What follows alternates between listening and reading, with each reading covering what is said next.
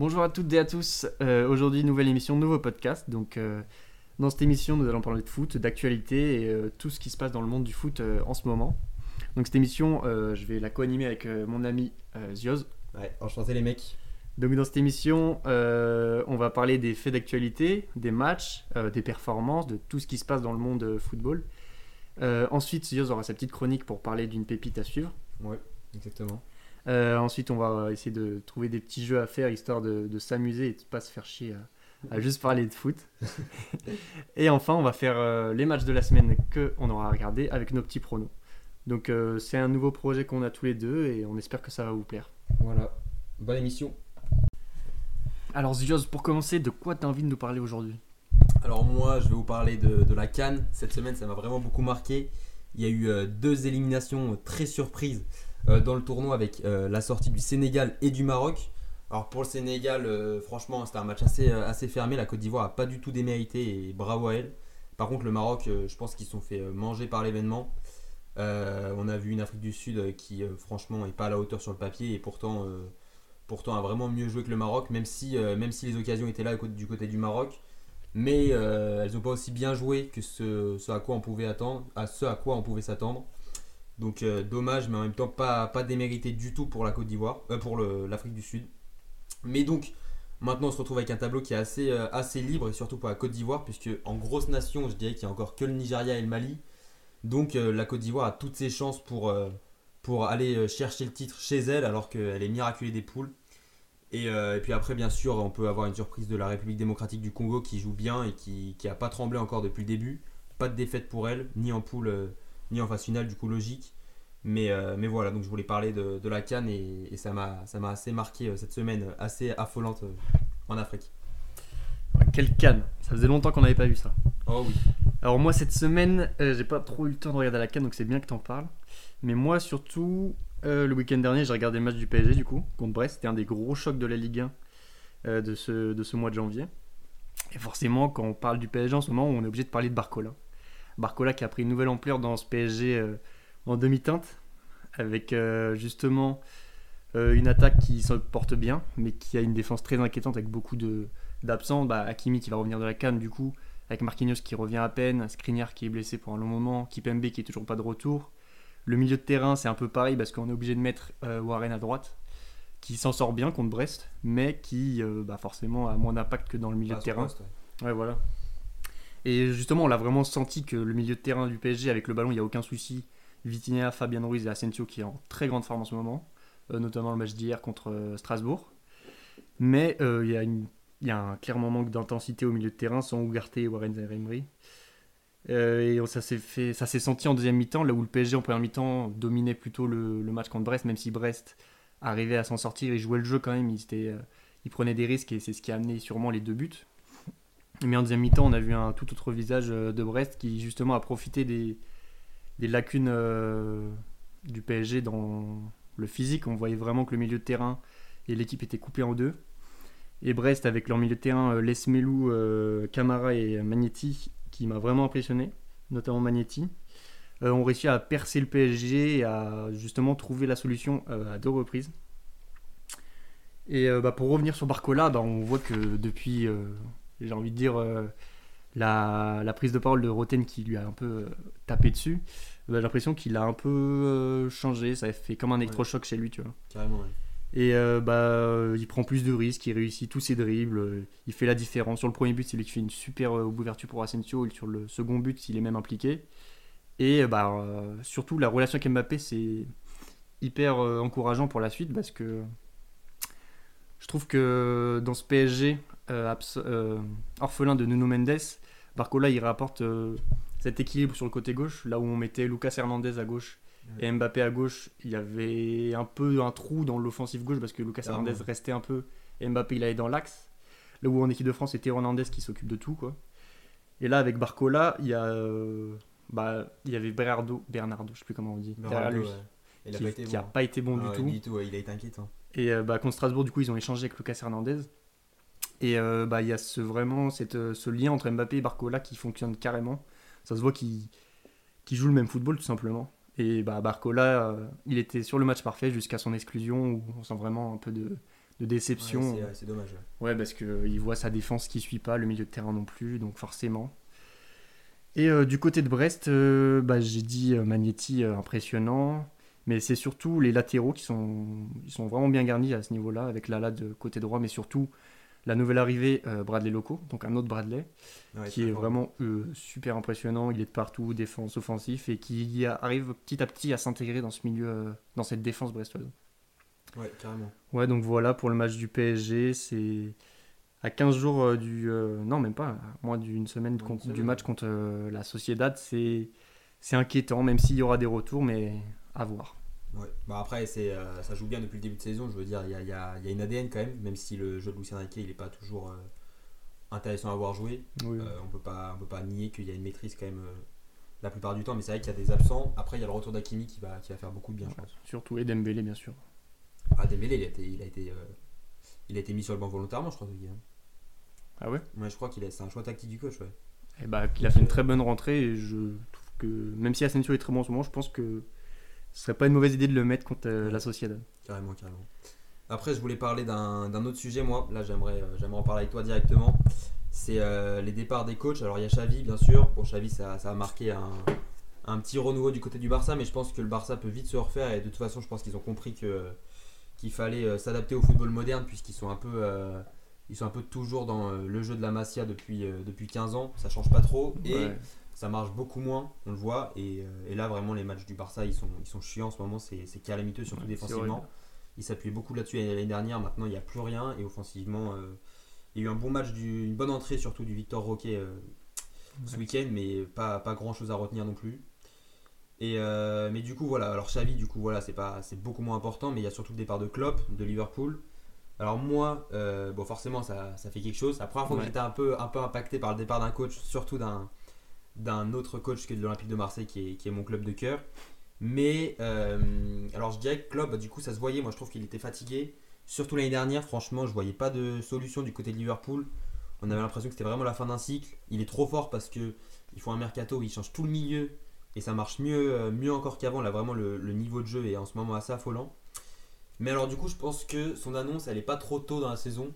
Je pense que là, ces joueurs, ils vont être, euh, ils sont prêts à mourir sur le terrain pour lui. Euh, on, va, on va avoir une fin de saison du côté de Liverpool. Je pense que ce départ, limite, les met encore plus en confiance pour peut-être aller chercher le titre de Première Ligue. Pour moi, je les mets favoris devant City parce que en ce moment, ça joue très très bien et surtout avec ce départ, je pense que les mecs vont vraiment être morts de faim.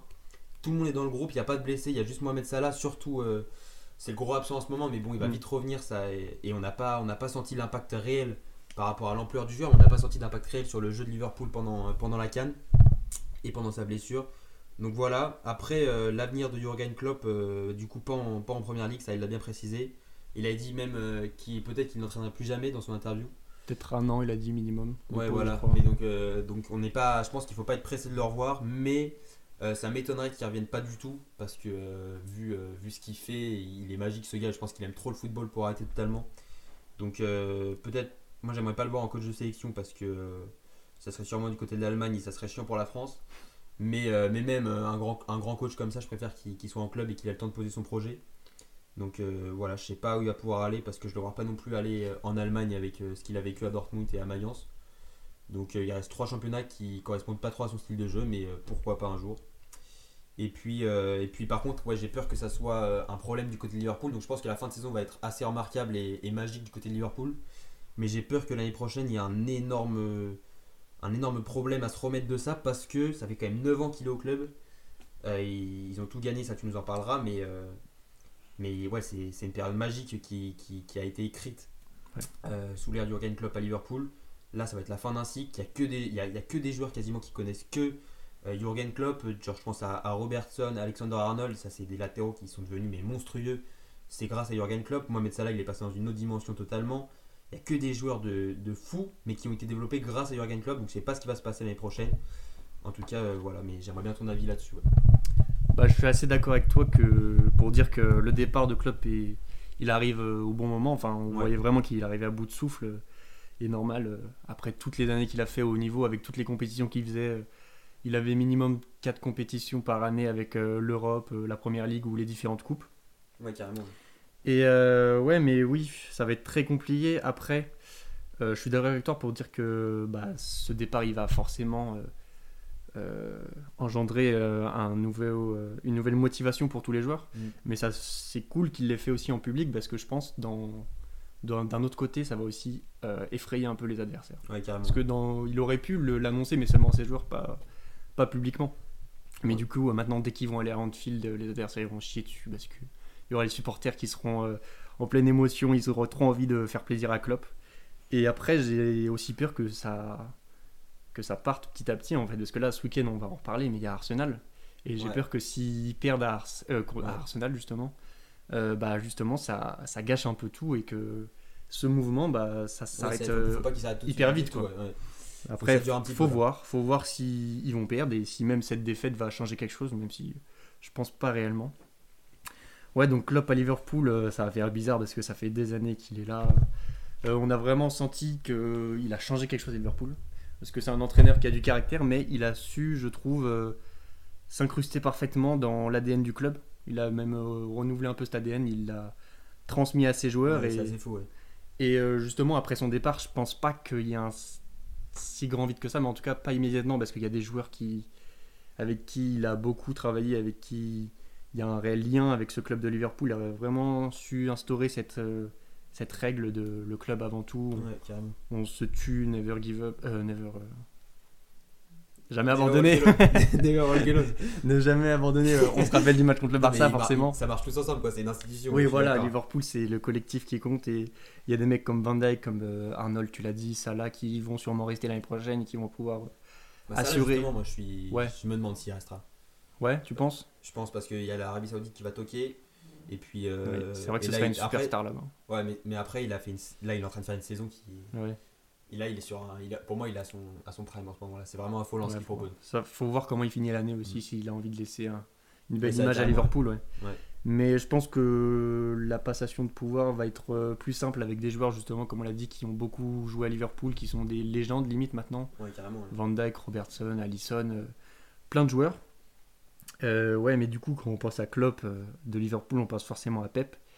Et franchement, moi, ils, ils nous ont régalé tous les deux euh, pendant Ouais, toutes ces vrai, années. franchement, ouais. moi, je regardais un match par an, des fois. Enfin, il y avait un match que j'avais pas envie de Ouais, louper. bien sûr, c'était ça. Finale de Ligue je m'en fous. Classico, je m'en fous. mais par contre, quand il y avait Liverpool City, j'y allais tout le temps. Forcément, ouais, c'était forcément fou, ouais. Ouais, et bah, du coup, je vais te demander, c'était quoi le... ton City Liverpool préféré? Ah, alors là, mon City Liverpool préféré, j'avais bien aimé. euh, Il y avait eu un, un 3-1 City, je crois. Et euh, c'était le but de De Bruyne là au début. Il fait un. il- je sais pas, il part du milieu de terrain. Il, Je crois que j'ai le même. Ah, ah ouais? Bah voilà, il part du milieu, il, il vient juste faire ce qu'il fait. Il rentre, on lui laisse l'espace et il fait cette petite frappe. euh, T'as l'impression qu'il envoie de la. Il envoie une passe dans la cage, je sais Ouais, pas, c'est trop facile. Téléguidé. mais Voilà, voilà c'est téléguidé, il y a sans souci. Ce match, il m'avait choqué. Le match de Bernardo Silva m'avait complètement euh, traumatisé. Ce jour-là, c'était affolant. 3 pour City ou pour Liverpool, je m'en rappelle plus. Pour City, il me semble. Pour City? Ouais, alors on a peut-être pas le même. On n'a pas le même. Ok. mais il me semble que c'est 3 pour City, alors je vérifier. Mais, euh, mais ce match, ouais, il était, il était assez fou. Mais après, euh, il y en avait un autre, c'était, il me semble, un an avant, quand Bernardo Silva il fait son, son festival sur le Oui, de. Foden. Là, alors ça, euh, là par contre, ça c'est, ça c'est l'une des actions de. L'une des actions de la décennie en, en Oui, bien première ligue, vraiment ce qu'il fait ce, ce jour-là, c'est affolant. Sur Van Dyke, il ne faut pas oublier. Et euh, mais voilà, moi, de toute façon, en fait, tous les matchs, il n'y en avait pas un qui était manqué. C'était Ouais. c'était complètement affolant le, le niveau de jeu des deux équipes. Ouais, c'était exceptionnel. Je me rappelle du match de 2019. Non, 2000, oui, 2019, juste avant le confinement, où vraiment le titre limite il joue sur Ah ce ouais, match. ouais, vrai. Fabinho qui marque après Ah un fait de jeu, une main dans la surface. On n'en parlera pas. Ah, c'était Mais c'était exceptionnel et forcément euh, le, le Liverpool City en Ligue des Champions, c'est peut-être ce match en 2018 qui a instauré cette rivalité. Tu sais, en Ligue des Champions, 8 ou quart C'est quand Euh. l'année où Liverpool va en finale contre le Real. Ils sortent City. Ils sortent City, ils leur, font, ils leur mettent une fessée, euh, match aller-retour. Et c'est, je pense, à partir de là que cette rivalité vraiment se crée et que bah, ils nous ont régalé pendant toutes ces années. Mais surtout qu'il y, a le- il y a le contexte aussi Guardiola Klopp. Ils sont, Oui, vraiment. ils sont suivis. Ouais, ont proposé. Et puis même euh, Dortmund Bayern. euh, ouais, déjà. Klopp, c'est le seul entraîneur à avoir plus battu Guardiola que Guardiola l'a battu. C'est le seul du monde à avoir cette stat. C'est un truc de fou. Ouais, même Guardiola, il disait euh, Je vais mieux dormir maintenant avant les matchs contre Ouais, Liverpool. C'est vraiment son euh, cauchemar. Je pense que je pense qu'il faisait, il faisait, euh, il rendait City euh, bien meilleur que, que ce qui, que ce qu'il aurait été s'il n'était pas là. Ouais, c'est comme Messi Ronaldo, quoi. C'est la rivalité Voilà, qui, rend, qui pousse vers le haut. quoi. Ouais. Ils se rendent meilleurs, Et carrément. du coup, pour finir avec quelques chiffres, euh, eh ben, c'est une LDC, une première ligue, une Coupe du Monde des clubs, une Super Coupe d'Europe, une Coupe d'Angleterre, une Super Coupe d'Angleterre. Bah, Il a tout gagné en Ouais, fait. tout, ouais. Et euh, c'est pas fini parce que cette année, il a encore sur plein de, plein de tableaux, il a encore pas l'Europa League. Ah, il a pas l'Euro- peut l'Europa League. euh, Il il- peut aller la chercher. Ouais. Euh, il y a aussi, bah, il est de partout. De toute façon, la première ligue, ils sont leaders encore. Ouais, carrément. Et euh, ouais, en finale de Carabao. ouais de aussi Hotel, contre. Chelsea. Mais face à Chelsea, ouais. Donc, euh, Ouais, donc euh, ça s'annonce bien, surtout avec cet élan de, de rage qui a provoqué euh, le départ de, de Klopp. Et euh, ouais, on peut conclure là-dessus avec Klopp. euh, il va nous manquer. Carrément, carrément. Et puis moi, pour, euh, pour finir avec les, les faits marquants de la semaine, je dirais euh, la première ligue en règle générale. Il y a des trucs qui m'ont beaucoup plu. Euh, alors déjà, il y a eu le match United-Wolverhampton qui était assez fou. Je vais pas parler de lui spécialement aujourd'hui parce que le match était assez fou, mais en étant un supporter de, United en première ligue, j'ai quand même un problème là. Je trouve que je trouve que c'est pas possible de, de faire une première mi-temps aussi excellente et de, de se laisser tomber comme ça. Il y, a des, il y a des gros, il y a des grosses lacunes défensives et sur les coups de pied arrêtés, c'est catastrophique. c'est récurrent chez Manchester. Et, euh, et Onana, je le trouve vraiment pas, euh, pas, pas, pas convaincant du tout. Mais voilà, mais du coup, je vais plutôt parler du match de Liverpool et Chelsea. Alors, euh, bon, alors là, c'était c'était affolant, bah, justement par rapport à, à ce qu'on disait tout à l'heure. Là, je pense que ça, ça illustrait parfaitement le- l'élan de rage et d'envie qu'il y a chez Liverpool actuellement. Il y a vraiment une correction de Liverpool. Je sais même pas comment Chelsea a marqué un but. Nkunku, il fait vraiment un, très bon enchaînement et face à des défenseurs de fou, ça c'est. C'est sûr qu'on ne peut pas lui enlever ça, mais, euh, mais Liverpool, ils n'ont ils ont, ils ont pas du tout été euh, inquiétés. C'est un truc de fou ce qu'ils leur ont mis. J'ai pas les stats de possession, mais je pense que c'est assez affolant. Le pressing, c'était n'importe quoi. Ils ont pressé pendant 90 minutes. Euh, le quatrième but, il, part, il part d'une rage. Les mecs, ils sont enragés sur le terrain. Vraiment, c'est un truc de fou. Donc, imperturbable de A à Z. Puis aussi, je regarde pas mal de matchs de Chelsea cette année. Je trouve que ça joue plutôt bien. Il y a... Moi, j'aime bien le jeu de Pochettino. Ils ont, ils ont la patte sur le ballon, tout ça, et ça joue bien. Mais alors là, euh, il y avait rien. Il n'y avait pas le pressing de Pochettino. Il n'y avait pas. Il y avait, pas, il y avait rien, ils ont, ils ont pas eu le temps de poser leur jeu. Ouais, En même temps, Chelsea cette année, ils ont du mal à poser une base. Il y a tellement Ouais. de blessures et ils changent tellement d'effectifs. Bah, c'est ce que je me suis dit. Du coup, justement, j'ai trouvé ça. Je trouve que là, c'était. Ce match, il a montré. Alors que d'habitude, ça joue bien. Ça gagne pas, mais ça joue bien à Chelsea. Euh, là, je trouve que ça a montré des, des lacunes autres. Et euh, par exemple, je pense au milieu. euh, Gallagher, Enzo, Caicedo, trois joueurs, euh, franchement, ils sont, ils sont fantastiques sur le papier. Je les, aime trop, ça joue très très bien. Petite préférence pour Gallagher encore, mais, mais là, ils sont fait, mais, ils sont fait mais bouffer, les mecs. Après, il y a, y a Badiachil aussi qui, qui était à la rue. Après, en défense, là, il nous a encore sorti une défense à, à 3 centraux. Pochettino sur une défense à 4. Chilwell, il a été dépassé, c'était catastrophique aussi sur l'aile gauche. Donc euh, voilà. À voir comment ça, ça marche, mais connaissant Chelsea, j'ai, j'ai l'impression qu'il va encore y avoir un mercato très agité. Je pense qu'il va y avoir pas mal de départs, pas mal Ouais. d'arrivées. Ça, c'est un problème parce que je pense surtout avec un coach comme Pochettino, il faut poser une base parce que le, le plan de jeu, euh, c'est, un, c'est un très grand entraîneur, il faut respecter cet homme et le plan de jeu, il sait ce qu'il fait. euh, donc euh, j'ai pas de doute quant à la, aux gars qu'ils ont, qu'ils ont mis en place. faut être patient, mais surtout, faut, faut arrêter de faire des. Voilà, il faut peut-être poser une stabilité, mais en même temps, j'ai l'impression qu'il leur faut des trucs. Il faut Ouais, poser une le, stabilité, le projet pour l'instant, Voilà. il a du mal à se lancer. hein. Voilà. On le sent vraiment. Mais donc, euh, ouais, Liverpool trop fort. Nunez, il frappe 4 fois le poteau. Franchement, j'aurais pas été donné qu'il y ait 6 buts, je pense, du côté de Liverpool au moins, parce qu'ils ont été hyper, euh, ils ont été hyper pragmatiques dès qu'ils attaquaient. C'était, c'était ultra dangereux. Mais Nunez, il prend 4 fois le poteau sur, euh, sur avec 3 situations où il y a, il y a but qu'une fois sur deux. Donc, je pense que ça m'aurait pas du tout choqué s'ils, ont, s'ils, s'ils mettaient un 7 à, à Chelsea. Mais donc, vraiment, ce, ce match m'a conforté dans l'idée qu'ils pouvaient jouer le titre parce que. Alors certes Chelsea était catastrophique, mais je pense que c'est en partie parce que la performance de, de Liverpool est affolante. Et donc de, de mettre autant à mal Chelsea, Chelsea par exemple qui fait 4-4 face à City cette année, Mm. euh, c'est pas du tout une équipe. Surtout euh, Chelsea là, du début de saison, ils, ils avaient fait nul face à Liverpool, ils ont fait nul face à Tottenham, ils avaient tenu face à tous les gros. Là de, de mettre une correction comme ça à Chelsea où en plus on peut encore plus marquer, je trouve que ça montre euh, quand même qu'il y a, il y a- Il y a il de la vrai- qualité. ouais, voilà, il y a- il y a tout ce qu'il faut pour, pour aller chercher le titre. Et du coup, euh, aussi pour finir, il y a deux nouveaux visages en première ligue. Alors je pense qu'il y en a un malheureusement qui va vite euh, disparaître. C'est Bradley, latéral droit, qui euh, ça fait, ça fait peut-être trois ans euh, qu'on dit à Liverpool qu'il faut un mec pour, euh, pour doubler euh, Alexander Arnold. Parce que s'il se pète, c'est fini. En mode, il y a la, la tactique et, et à droite, il n'y a plus personne. Joe Gomez, il faisait ce rôle euh, plutôt pas mal là, depuis 2-3 ans, et surtout cette saison, je le trouve très très bon.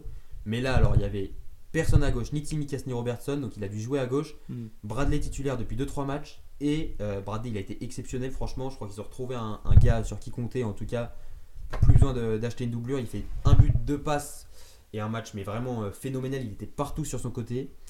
Et aussi, j'ai beaucoup aimé le match de Meinou, euh, alors qu'il est récompensé par son but. Franchement, le but, il est fantastique. Si vous pouvez aller voir ce qu'il fait à la 95e, 97e, je crois, c'est pas possible d'être aussi lucide.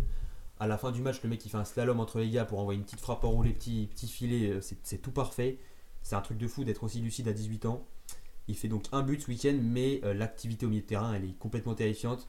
Casemiro, il est à la rue. Euh, Peut-être que voilà, ça, signe la fin de- du Casemiro à United déjà et qui partirait cet été, je pense. Et Meinou qui s'installerait seul en, en- en sentinelle parce que Amrabat ça tient pas la route non plus euh, cette saison. Donc euh, je pense que là il s'est peut-être conforté, euh, il s'est peut-être conforté sa place. Et à United, même si la saison est dégueulasse, il y a du, il y a du bon à retenir parce qu'il y a Garnacho, ça marche bien. Alors il est encore un peu, un peu, je pense qu'il est encore un peu pas assez mature Garnacho. Il pourrait être bien meilleur s'il était plus intelligent, je dirais. Mais il est fantastique ce gars, franchement, quand il est dans un beau jour, est, c'est un truc de fou ce qu'il fait pour un ailier, c'est- c'est parfait. Très très vite, il a une bonne qualité de frappe, il a, il a tout ce qu'il faut, ce gars, il est en élimination, c'est affolant. Et Oilund aussi, euh, Højlund, moi je le trouve très bon, il faut, lui- faut lui laisser du temps, et en effet, je pense qu'il a été surpayé, mais avec le temps, euh, je pense que l'investissement, ça vite rentable, et c'est un, un genre de gars qui peut rester, je pense, euh, 10 ans, il est dans son club de rêve, il y a tout ce qu'il faut, donc euh, je pense qu'il y a United, voilà, malgré la saison dégueulasse, il y a une bonne base, euh, il y a une bonne base qui se crée, et donc ça, c'est plutôt positif. Ok, génial. Et bah pour finir, euh, pour les, les faits de la semaine, j'aimerais juste euh, faire une petite parenthèse sur Ben Rama, enfin l'affaire Ouais. Ben Rama du coup. Parce que là, on est en train de voir une nouvelle tendance, surtout des clubs anglais, parce qu'on l'avait déjà vu cet, euh, été avec Chelsea, où bah, ça, y a des, j'ai l'impression que les clubs anglais font pas d'efforts et sur les transferts, ils mettent pas les bons, ils donnent pas les bons documents, les bonnes données. Je sais pas s'ils font exprès ou pas, mais c'est pas la première fois qu'on le voit. Après, il lâche deux, euh, il lâche Fornals et Ben Rama le dernier Oui, jour. Je pense qu'ils se sont rendus compte qu'ils avaient fait une connerie West Ham et Ouais, mais du coup, la FIFA a pris la chose en main Ouais, et du bah, coup, les deux, euh, ouais. ouais, Bien parce sûr, que ouais. si ça demande, ça commence à être une tendance qui se, non non c'est pas qui se popularise, euh, non, bah c'est pas, c'est pas légitime parce que sans ça, l'OL ils auraient peut-être, si euh, ben, s'ils avaient su que Benrama pouvait pas venir, ils auraient peut-être allé chercher quelqu'un d'autre, on C'est sait sûr, pas. ouais. Donc euh, c'est un peu, euh, c'est pas fair play, j'ai envie de dire. Et du coup, bah heureusement la FIFA a pris les choses en main et ça, ça montre aussi que l'OL, bah tu as vu, c'est ceux qui ont le plus dépensé pendant ce mercato Ouais, là, c'est mercato, impressionnant. Il est, il est très très bon le mercato. Alors qu'il y a six mois, même pas, on parlait de d'interdiction de mercato avec certaines Ouais. règles et tout. Donc ouais, un mercato intéressant avec du coup Ben Rama, les deux Brésiliens qui sont arrivés, qui qui s'imposent pas forcément encore euh, dans le club, mais forcément t'as Anto Lopez au cage et t'as O'Brien qui est très bon et Kaleta Char. Qui fait le boulot. Ouais. Euh, t'as l'arrivée de Fofana qui convainc pas encore beaucoup, qui a un peu joué quand même, mais qui a du mal à se lancer, qui en manque de confiance, je pense. Il a beaucoup de déchets dans son jeu. Ouais. T'as l'arrivée aussi de Mangala euh, de, de King of Forest. Donc, je sais pas pourquoi je le sentais pas, mais en fait, j'ai regardé son âge, il a 25 ans. Ouais, non, c'est- Non, mais je croyais qu'il avait très- 30 ans avec Ah non, sa tête. euh. Ça c'est une très bonne pioche. Ouais, non, mais du coup, c'est parfait parce que c'est ce qui manquait à Lyon, même s'ils ont ramené aussi Matic euh, au milieu de terrain, mais il fallait vraiment un Ah, mec qui ait de ouais. l'impact. Un a mec Matic. qui, qui ait une vraie influence sur le milieu lyonnais. Parce que. Cacré, c'est un peu, des fois, c'est un peu douillet, et Tolisso, bah, il, il a plus euh, les jambes. hein. Il a plus les Non, jambes il a plus rien. Donc, euh, Matic, euh, j'étais un peu inquiet parce que lui non plus, il est plus en, en pleine forme. Et à Cocu, hein, aussi. Aussi, euh, aussi, aussi, on il y l'oublie pas. besoin de- Il y a besoin d'achat il y a vraiment besoin, surtout que Mangala, j'ai regardé euh, contre Arsenal, il a pas pu faire grand chose parce que forcément. Arsenal c'est un jeu de possession, il n'y a pas beaucoup de transition, mais en Ligue 1, dans un Noël qui joue très simplement, bah, c'est tactiquement c'est pas très compliqué où il va y avoir beaucoup de transition, beaucoup de d'attaque et de défense. Je pense que c'est un joueur qui va être essentiel Ouais, c'est sûr. ouais. et euh, ça, ça légitimise un peu le prix peut-être parce qu'on parle du, du joueur peut-être le plus cher de l'histoire de, de Lyon. En tout Ah cas, euh, ouais, parce que mais après on comprend pas trop parce que 25, non en tout c'est censé être 30, mais en Ah fait, il ouais y a tellement de bonus euh, et que- de, de clauses que je comprends pas trop. Mais euh, ouais, c'est un des plus gros transferts en tout cas de l'OL et à voir parce que ça redonne de l'espoir quoi pour, pour le maintien, au moins. Ouais, carrément. Alors Zioz, c'est ton moment, c'est ta rubrique. Montre-nous ta nouvelle pépite. Alors Manuel Pépite, je pense que vous en avez peut-être entendu euh, parler cette semaine puisqu'il y a eu son transfert avorté euh, du côté de Brentford où il a raté sa visite médicale, il s'est blessé juste avant. Mais euh, je vais vous parler de Antonio Nusa. Alors lui, c'est un petit ailier norvégien, 18 ans, il joue à Bruges. Il est, il est franchement, il est franchement très très intéressant. Ce gars, il fait des crochets, mais des crochets dévastateurs. Il, ses dribbles, en fait, il dribble très bien, mais c'est quasiment que des crochets et ces crochets, ils sont, ils sont délicieux, ça marche tout le temps. En plus, euh, moi j'aurais bien aimé le voir à Brentford parce que c'est un club que j'aime bien. Après aussi, il était, il était vraiment pisté par Tottenham. Et Tottenham, j'aurais, trouvé trouvé que c'était le match parfait. Bon, malheureusement, ils n'ont ils ont pas, pas fait du tout aboutir le truc. C'était vraiment Brentford qui, euh, qui était prêt à, lâcher euh, 40 millions, il me semble, pour le joueur. Mais euh, voilà, c'est un gars qui aime rentrer dans l'axe. Donc euh, ça aurait été parfait pour Tottenham parce qu'il est très très. euh, il a une très bonne vision de jeu et sa qualité de passe, elle est vraiment. elle est vraiment là, on peut pas le nier. Et en termes de, passes progressives, et les passes qui cassent les lignes, tout ça, en plus, il, il- voilà, il casse pas les lignes que par le dribble, il le fait aussi par la passe. Et ça, pour un, ailier, c'est assez rare. Bien sûr, quand on regarde les, les top ailiers, bien sûr qu'ils le font. Mais quand, il a, quand, quand on a 18 ans et qu'on on sait faire ça, et qu'on a la qualité que ce gars a, euh, voilà, c'est forcément, c'est, euh, je pense que c'est le moment pour un, un gros club, ou en effet un club intermédiaire comme Bradford, d'aller le chercher. euh, pour, parce qu'ensuite, je pense, j'ai, aucun doute sur le fait qu'on va, on va entendre longtemps parler de ce joueur. Alors bien sûr, s'il fallait trouver des, des défauts à ce joueur, ça serait son, son jeu dans les, dans les airs, parce qu'il est pas petit, mais alors au, au duel aérien, il, il se fait bouffer. Et sa contribution défensive, il est un peu tendre, Mhm. mais du coup forcément, surtout par exemple pour, je dirais, le, le jeu aérien, en première ligue, c'est un problème. Donc ça, après, je pense que ça peut se bosser, mais euh, en tout cas, ouais, en première ligue, il faut avoir, ce jeu de tête, euh, ou en tout cas du, moins ce, contact au physique pour, aller chercher les ballons dans les airs, euh, que lui n'a pas, donc peut-être un peu trop tendre là-dessus, et je pense trop tendre physiquement, notamment par rapport à sa blessure qui, a fait que son, son transfert a été avorté, mais ça n'enlève en rien que je pense que ce joueur est vraiment très très bon, et j'ai oublié de dire aussi qu'il était ambidextre, euh, donc dans ces clips, on voit des Mm. finitions du gauche ou du droit euh, sans souci. Ça, c'est un, c'est un réel atout. On ne sait pas sur quel pied il va partir, notamment avec ses crochets. Il fait des deux crochets des deux côtés. Ça n'a aucun sens et c'est ultra ultra efficace. Alors cette saison, euh, je sais que vous aimez bien les chiffres, donc euh, cette saison c'est 28 matchs. Donc au moins on est sur un gars, voilà, ça, ça c'est pas hyper solide physiquement, mais 28 matchs à la Il a mi-saison. le rythme. Voilà, à 28 matchs à la mi-saison, je me fais pas de soucis pour lui. Et c'est 4 buts, 3 passes. Alors il sous-performe clairement ses, Ouais. Il sous voilà il sous-performe clairement ce, à quoi on attend de lui et, euh, et même le ce qu'il pourrait vraiment faire. Mais en termes d'occasion qui se crée lui tout ça euh, il les a il fait ce qu'il veut. Et puis je pense qu'aussi en même temps il est trop trop altruiste encore. Il n'est pas assez intelligent pour se dire c'est le moment d'y aller seul.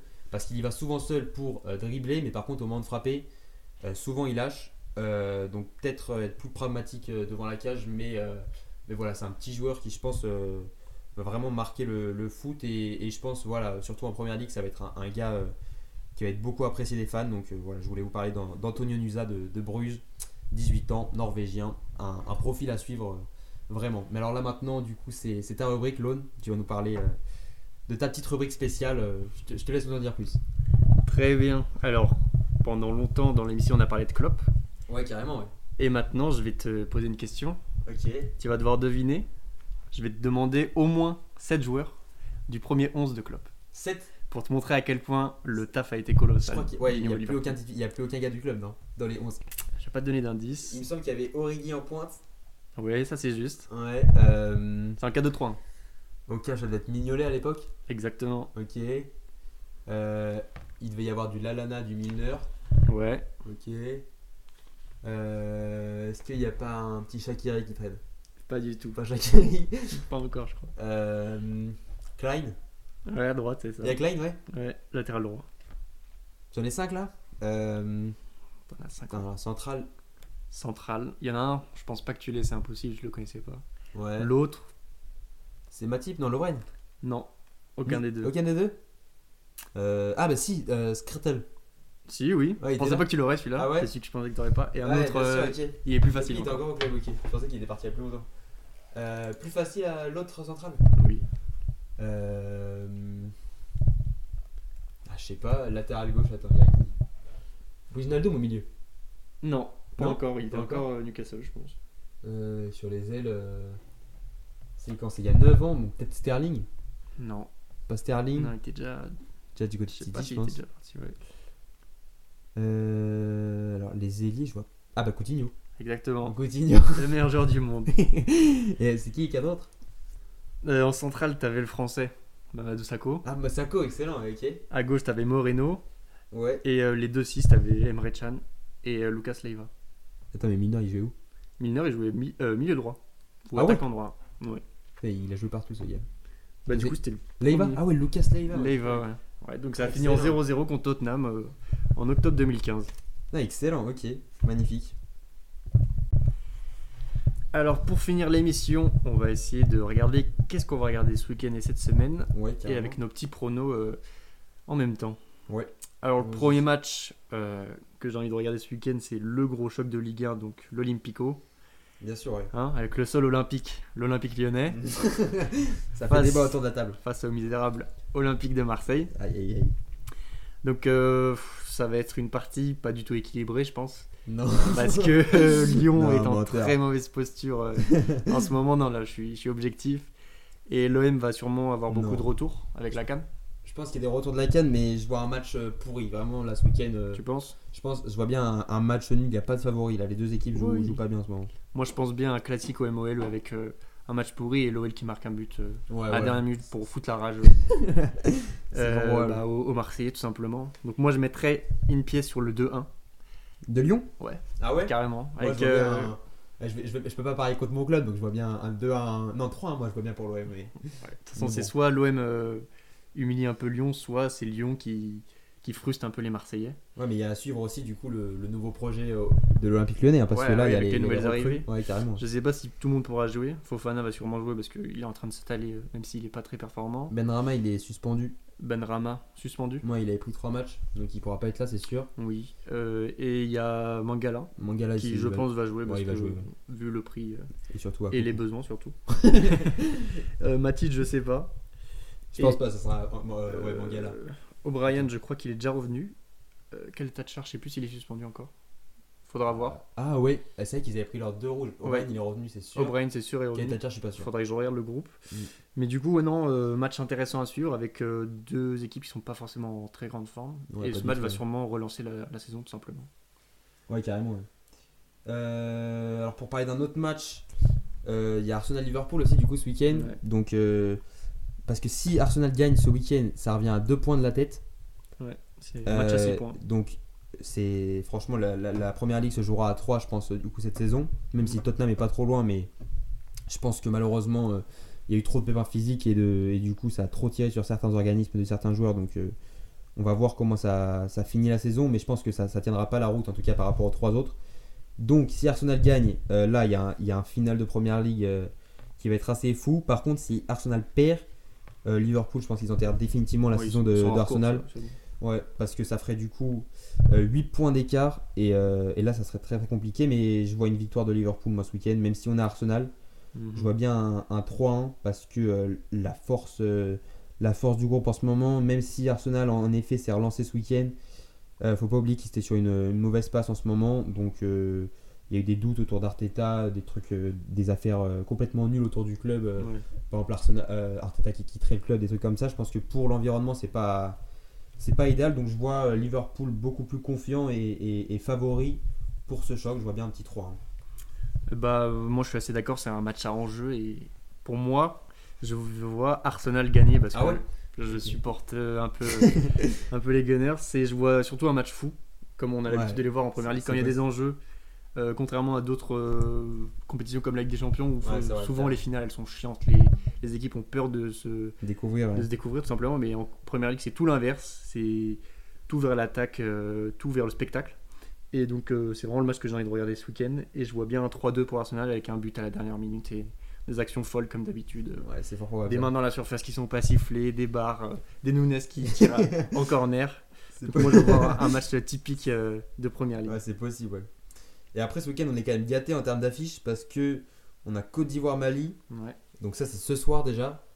Euh, donc là vraiment ça c'est euh, voilà donc comme je vous disais il y avait il y avait trois il y a trois principaux favoris je pense pour euh, pour la fin de cette canne et là déjà il y en a deux qui jouent contre donc le Nigeria de toute façon est tout seul de son côté en tout cas en termes de qualité d'effectif il n'y a pas il a pas trop de débat donc la Côte d'Ivoire si elle gagne ce match franchement ses chances d'aller en finale seraient au max et ça serait assez fou ce qui se passerait là-bas. Là. Après, on peut parler de l'Inter face à Juventus. La Juve peut prendre la tête de la Serie A pour la première fois de la saison. Alors, l'Inter a un match de retard, mais euh, ça, ça n'empêchera pas que la Juve sera devant si elle gagne ce week-end. Donc, euh, ça met la pression sur l'Inter euh, qui n'était pas du tout inquiété jusque-là. Et la Juve qui tranquillement est en train de faire sa saison, mine de rien. Surtout une saison de, de reconstruction. Ouais, ça me fait plaisir de les voir là. Ouais, voilà. Mais après, est-ce que continuer avec Allegri, je sais pas, mais, mais en tout cas, de, de les revoir là, et puis même, ils sont en train de faire leur saison très tranquillement, ça c'est c'est assez fort ce qu'ils proposent. Et après, euh, et après, il y a Real Atletico, bien sûr. Alors là, euh, il n'y a pas forcément d'enjeu parce que le Real est vraiment loin par rapport à Atletico. Il y a, il me semble, 10 points d'écart déjà. Alors bien sûr, si l'Atletico gagne, ça, ça ferait plus que 7. Mais ça reste un derby. Voilà, ils peuvent croire quelque chose, mais euh, voilà, ça reste un derby. Et surtout, les deux derniers matchs, euh, Atlético Real, ils étaient, ils étaient complètement, Ouais. complètement dingues. Donc, je pense que si vous voulez prendre du plaisir de voir un match et avoir des, des hauts le cœur, de rien comprendre de ce qui se passe, c'est ce match-là qu'il faut regarder. Surtout que le Real, cette année, c'est deux défaites et les deux face à Atlético. C'est la seule équipe pour l'instant en Europe qui a battu le Real. Donc, euh, à voir. Mais est-ce que tu as des petits pronos à, à nous proposer pour ces trois matchs? Alors, euh, pour Maï Côte d'Ivoire, moi j'aime bien l'histoire de la Côte d'Ivoire dans cette canne avec euh, bah, une humiliation qui leur a fait un peu euh, office d'électrochoc et qui, on voit vraiment euh, une belle histoire, j'ai envie de dire. euh, S'ils vont jusqu'au bout, en tout cas, c'est une très belle histoire avec, avec. euh, euh, avec un départ du coach en plus. Oui, en plus, en plus. Donc ils sont chez eux, il y a tout pour eux maintenant. Ils ont éliminé le Sénégal, ils sont en pleine confiance. En tout cas, ils sont en train de se relancer. Ouais. Et donc je les vois bien s'imposer contre le Mali. Et euh, justement, pour vraiment acter cette nouvelle prise de confiance, j'imagine bien une, une victoire assez large même. Ah ouais? Enfin, large. Soit un 2-3-0, 2-0, soit un ouais, 3-0. voilà. Ouais, ok. Mais Donc sans voilà, pour vraiment montrer, ils sont chez eux. C'est vraiment le match qui va vraiment montrer que c'est eux les favoris Ouais, maintenant. carrément, ouais. Je pense même devant le Nigeria parce qu'ils ont Ouais, ils sont chez eux quand même. ils sont chez eux, ils ont plein de, de- le contexte est pour eux quoi. C'est comme euh, quand on parle de Liverpool, euh, Ouais, bien sûr. il y a le- quelque chose derrière quoi. C'est pas juste euh, on est les meilleurs, on a le meilleur effectif. C'est il y a un supplément d'âme dans cette équipe comme euh, on en a dit- on en a parlé pour Liverpool. Ouais. Pour Liverpool, on a déjà parlé. Pour Inter Juve, moi je, comme j'ai dit, ça me fait plaisir de revoir la Juventus ici, même si avant moi j'en avais marre de les voir tout le temps gagner. Bah pour le coup maintenant je, Ouais. je regrette un peu parce que je sais pas, c'est une équipe qui Bah, c'est dans nos habitudes, Ouais, quoi. bien sûr. ça, et ça fait plaisir de les revoir là. Et l'Inter, surtout, je suis pas fan de cette équipe. euh, Ils m'ont déçu à la dernière finale des Ligue des Champions. Et quand je les regarde jouer, je les trouve pas fascinants. Et donc, je- j'espère et je vois bien une victoire de la Juventus euh, 2-0 aussi. Ah ouais, Ouais. Moi, je, je vois un petit nul, moi, 2-2. Ouais, Ouais, ouais c'est grave possible. c'est possible. ouais, Parce que les deux, là, il y a trop de. L'Inter, je les vois pas lâcher du, du laisse maintenant. Non, non. Et le dernier match, on a dit Real Madrid, Atlético. Atlético. Donc là, euh, franchement, j'ai pas trop de, de pronos parce que les deux derniers matchs, c'est un match euh, Real gagne, l'autre euh, l'Atlético gagne. avec des scénarios un peu fous. Ouais, Donc, complètement là, je sais fou, pas ouais. du tout à quoi m'attendre, mais Ouais, c'est vrai. euh, vu que c'est en Liga et que le Real a vraiment plus d'enjeux que l'Atlético, je pense qu'ils vont s'imposer parce qu'ils veulent garder, euh, ils veulent rester dans la course et pas se faire dépasser par euh, Gérone surtout. Donc je vois bien une victoire euh, 3. 3 Ouais, c'est possible. Ouais. Ouais, je suis d'accord avec ça. Ok, ok. Donc voilà, on va conclure maintenant cette émission. Vous savez ce que vous avez à faire ce week-end. Il y a plein de beaux matchs à regarder. Et on espère que cette émission vous aura plu et vous revoir euh, pour les prochaines. Ouais, carrément, ouais. Bon, en tout cas, nous, on est très contents d'avoir fait ce podcast. Donc, euh, voilà, merci de nous écouter. Et puis, euh, bonne journée et bon week-end euh, de foot. À la semaine prochaine. Ciao.